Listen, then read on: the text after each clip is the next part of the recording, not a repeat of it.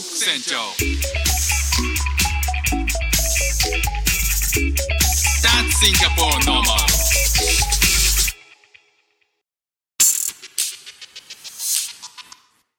どうもフック船長です。シンガポールで3歳と4歳の息子の子育てをしている主婦です。イラストに挑戦したり歌を歌ったり英語学習の音だったり海外生活で面白いと感じた日本との文化や価値観の違いそこから改めて感じた日本のすごいところなんかをお話ししております、えー僕はですね週5回英会話のオンライン英会話をやってます。あのシンガポールに来てから約1年半。で最初の8ヶ月ぐらいは、えっと、リアルのスクールに英語学校に通ってえ文法とかその辺の基礎的なことを学んだ後にあこれはもっと,、えー、と喋る実践をどんどんした方がいいなっっていうふうに思い始めて、まあ、そこからですね、えー切り替えて、えー、とオンライン英会話のみにしてるんですよね。まあ、オンライン英会話以外にも、えーとまあ、アプリとか使ってやっていたりす、まあ、自習的に学習してるっていう感じで、まあ、学校自体は行ってないんですよね。まあ、あのシンガポール時々こうあの息子が行ってるクラスメートの、えーまあ、外国人の両親とかとも一緒にプレイデートって言って一緒に遊んだりとかする中で、えーリアルに英語を使う場面っていうのもそこそこ作り出すことができているんで、えー英語に接する機会っていうのをね、あのできるだけ多くする、えー自分がにしまったこう記憶とかいろんな知識っていうのをとにかくこう瞬足で出していくっていうこう瞬発力を鍛えたいなと思ってオンライン英会話をやっているんですよね。でまあ日本にいた時にそのオンライン英会話ってもちろん知ってたんですけどそこまでこう使い方とか、えーなんかちょっと緊張するなとか、まあ、その時はまだ、えー、と基礎的なことが分かってなかった英文法とかそういったことをあんまりこう、えー記憶をたどってもなかなかこう引っ張り出せなかったっていうことがあったんで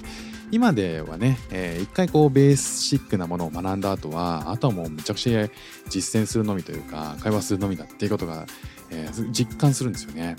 まあ、そんな中でね、えー、と僕が使ってる、えー、とオンライン英会話以外についあの数2ヶ月ぐらい前かな、えー、と友達の韓国人が、え最近これをちょっとやってるんだけど知ってるっていう風に教えてもらったものがあってですねそれを、うん今日紹介したいなと思うんですよね。え何かっていうとエピソデンっていうあのーリンクなんかはね概要欄に貼っときますけどどういうものかっていうとえっ、とアクセスするとサイトにアクセスすると、まあ、会員登録というかそのメンログイン機能がついてるんですよね。まあ最近のサービスでどんなものがついてると思うんですけどそれで Google とか Facebook とかで、えーまあ、アカウントを作ってログインするんですよね。で特に決済機能とかそういうのは、えー何も聞かれずに入るとえっ、となんかこ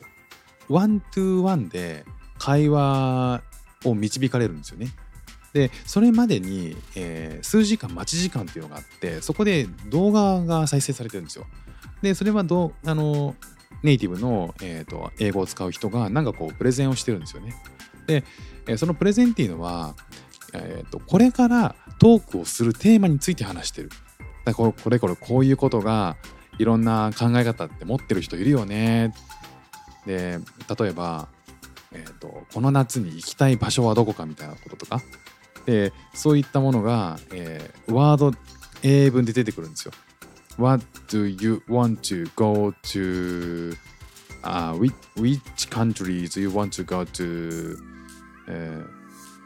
in summer みたいな。正しいかどうかわかんないですけどこの文法が、えーそういったことを聞かれてですね。でその間に、えーその映像が終わるとマンツーマンの、えーと相手が、えーなんかこうズームの相手として出てくるんですよね。で、えーそこで、えーすごく短いんですけど7分とか8分ぐらいだったかな。でそのテーマについて話すことをいざなわれるんですよね。でもちろんそのテーマについて話さなくてもいいんですけどその相手っていうのはもうランダムに選ば選ばれた人っていうような感じらしいですね。でそこで英語でなんかこういろいろ「Nice to meet you」って言ってあの Where are you from? みたいなことを話していって、えーそのテーマについて話したら、えー時間秒数が全部終わるとまた元の画面に戻ってっていうので、えーシャッフルまたされてまた別のトークテーマと別の相手っていうのでどんどんどんどんシャッフルしていくっていう。で、えーとまあ、他にもいろんな機能あると思うんですけど、えーまだそこまで使い込んでないまず1回しか使ってないんでただねすごいのがこれを無料で使えるってことなんですよね。どこにもこう決済機能がなくて課金されるため課金される様子がないんですよね。いやなんかね、えー世界中で、えー僕が話したのは韓国人とブラジル人とあとどこだったかな？メキシコかな、まあ、そんな感じでこう非ネイティブの、えーと人が英語を上達させたい、まあ、そんな時に世界中の人たちとつながってコミュニケーション取れてで、えーまあ、気軽に、秒数、えー分数って言ったら78分なんですごく気軽に使える、えーアプリアプリというかオンラインサービスだったなということでこれはねいや英語練習したい人これはぜひ使った方がいいんじゃないかなっていうふうに思いました。別に何の回しもんでもなくてね あの広告費とかもらうわけでもないタイアップ企画ではないんで、えーもしよかったらね気になる方はちょっと覗いてみてはいかがでしょうか。ということで今日も聞いていただきましてありがとうございました。フック船長でした。じゃあまたね。